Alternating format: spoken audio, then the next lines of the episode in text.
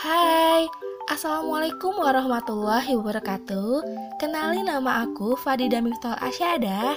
Saat ini kamu sedang mendengarkan podcast Health and Smart Pintar Hidup Sehat di sini tempatnya. Podcast seputar kesehatan eksklusif hanya untuk kamu di Spotify. Lebih tepatnya, podcast ini akan otomatis muncul di beranda kamu setiap hari Selasa pukul 4 sore waktu Indonesia bagian Barat.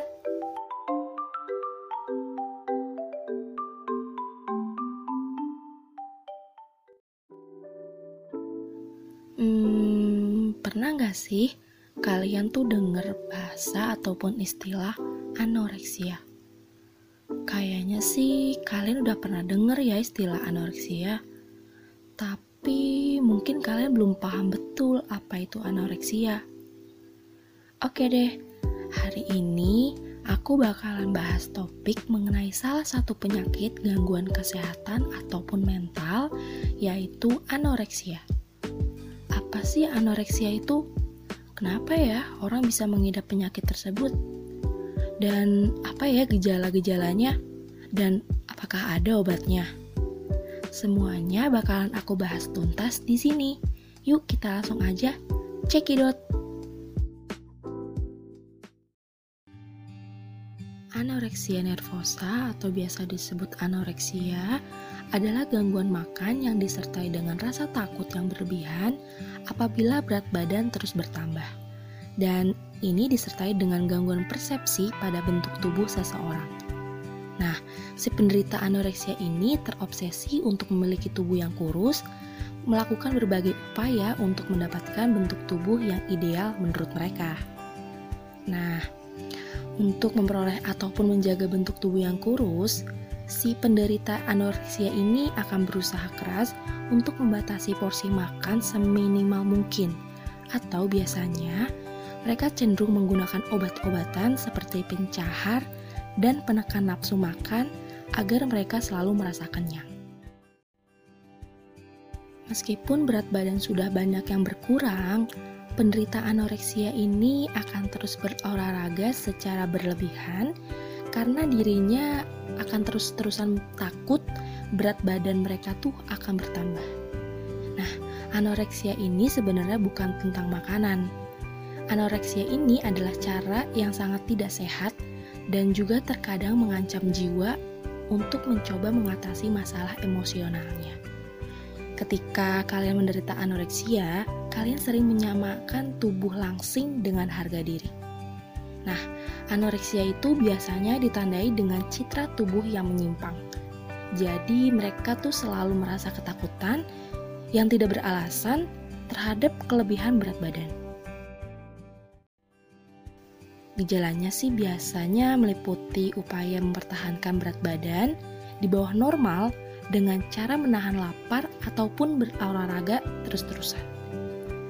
Uh, adapun gejala fisik yang sering dialami oleh penderita anoreksia ini antara lain yaitu sensitif terhadap dingin, tangan dan juga kaki dingin, kulit kering dan juga pucat, rambut kering dan juga menipis, rambut rontok di kulit kepala, kuku mudah rapuh, sakit kepala ringan atau kehilangan keseimbangan atau pingsan.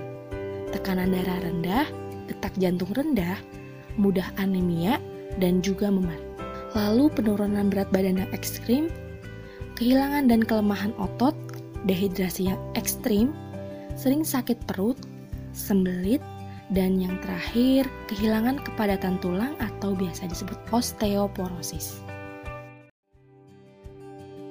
Nah, tadi kan sudah ada gejala fisik.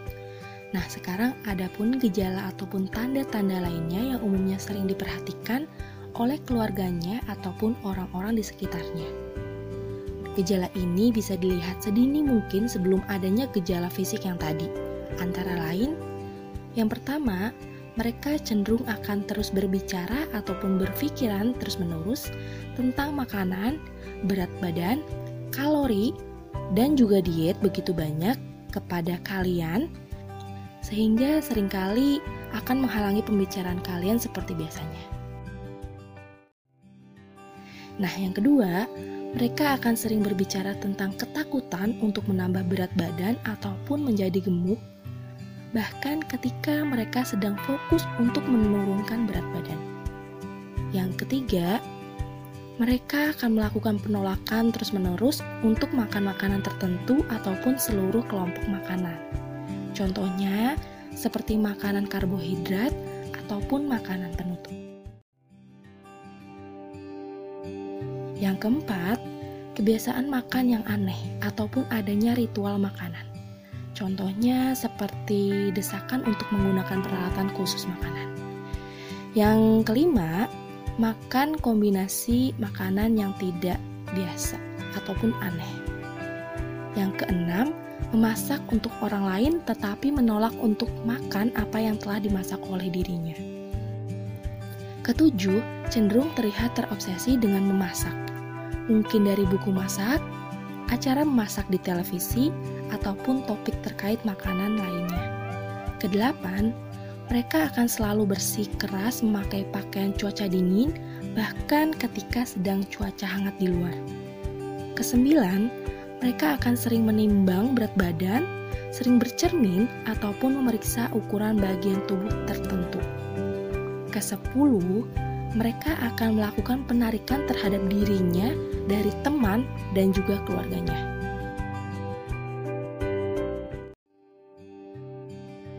Sebelas, mereka akan dapat berusaha keras untuk menghindar yang namanya makan, seperti mengarang alasan untuk tidak bergabung saat keluarga mereka sedang makan ataupun menyatakan bahwa mereka sudah makan.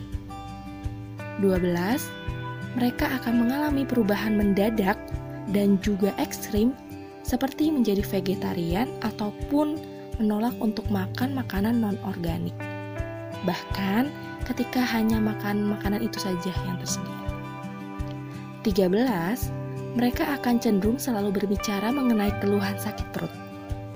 14. Penolakan rasa makan.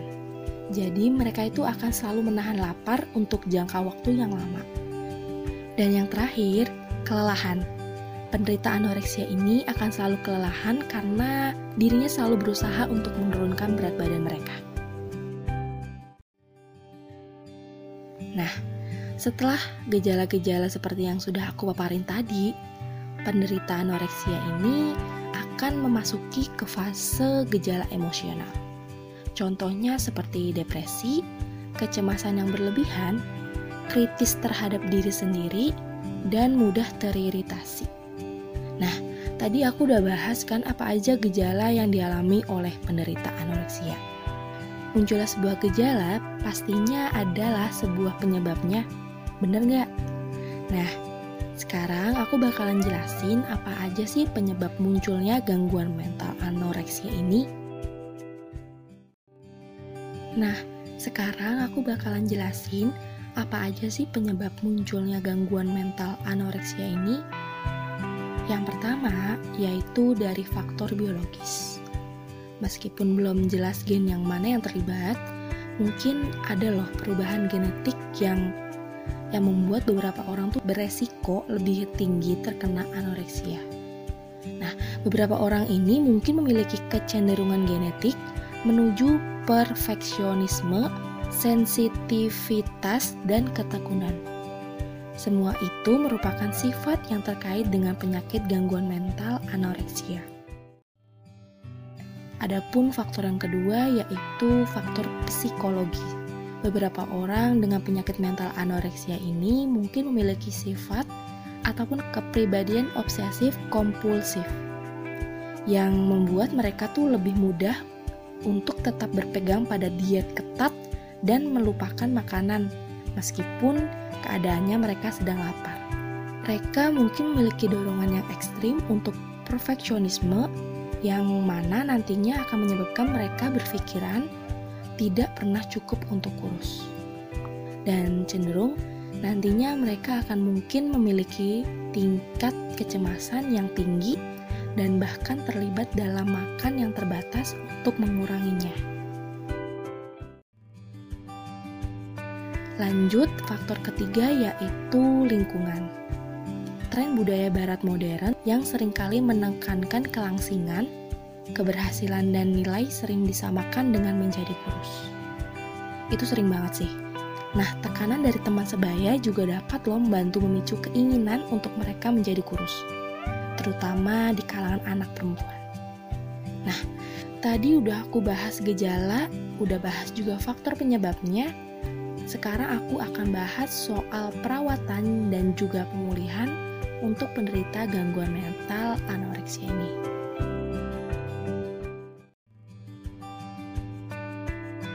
Semua penyakit pastinya ada perawatan dan juga pemulihannya kan? Nah, perawatan untuk anoreksia ini dapat melibatkan pengobatan, psikoterapi, terapi keluarga, dan juga konseling nutrisi.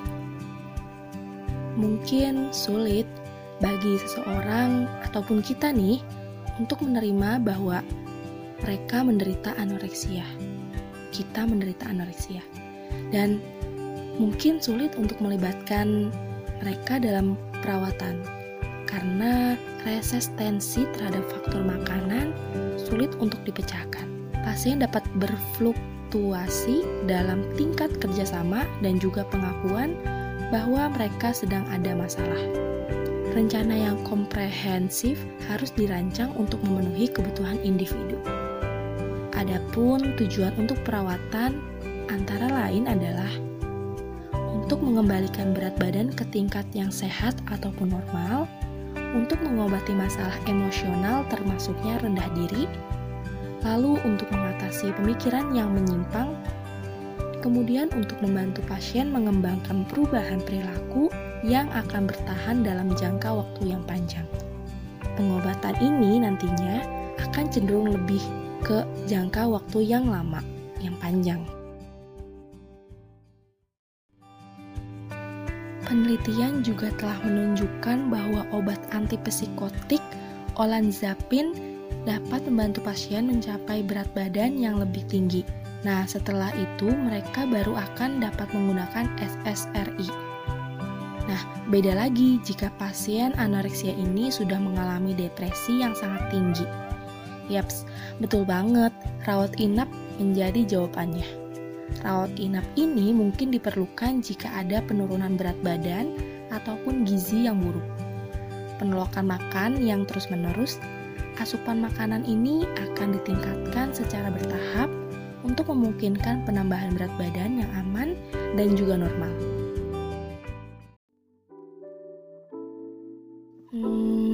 Sebenarnya secara tidak sadar, banyak loh orang yang telah mengalami penyakit gangguan anoreksia ini. Walaupun mungkin tidak separah yang harus sampai ditangani oleh psikiatri atau dokter. Memang pada umumnya, wanita ataupun perempuan ingin terlihat cantik, langsing, di depan keluarganya, teman, bahkan kekasihnya. Jika kita tengok kembali apa yang udah aku bahas tadi, Rasanya jika kita terus-terusan ingin terlihat sempurna dan ingin memiliki tubuh yang bagus, nantinya yang ditakutkan kita semua secara tidak langsung akan mengalami gangguan mental ataupun kesehatan yaitu anoreksia. Jadi, mending jadi diri sendiri dan apa adanya. Jangan selalu terikat dengan ucapan orang-orang di sekeliling kita. Mereka yang selalu berbicara seperti itu Mungkin saja kan dia iri dengan kamu. Bisa jadi kan? Ya nggak? Cintai tubuh berarti kamu telah cinta pada diri kamu sendiri loh. Dan mencintai diri sendiri lebih berharga ketimbang mencintai doi. Ya, apaan sih? Ya, pokoknya intinya kita harus bersyukur dengan apa yang udah diberikan oleh Tuhan. Dan jangan sekali-kali merasa diri kamu selalu kurang. Karena pada dasarnya Allah tuh udah memberikan manusia, kita semua nih, porsinya masing-masing. Cantik, kayak gemuk atau kurus, itu semua udah di porsinya masing-masing. Percaya deh, damai dengan diri sendiri sama saja seperti kamu damai dengan kehidupan. Akan selalu bahagia dengan apa yang udah diberikan oleh Tuhan pada kita. Selalu jalani hidup dengan rasa enjoy dan juga santuy, oke? Okay? Kayaknya udah terlalu lama nih aku ngoceh di episode ini. Hehe.